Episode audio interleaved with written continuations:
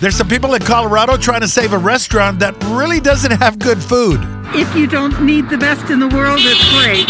Definitely the food isn't the best part. It's not the food that people come to Casa Bonita for, it's the entertainment. Casa Bonita is something special to all of us who grew up in Denver. The restaurant filed for bankruptcy after 47 years in business. A lot of locals who were kids at the time celebrating their birthdays, they started a GoFund and raised over $50,000 for the entertainment themed restaurant. It's the cliff diving and the scary monkey and the cave that smells like feet.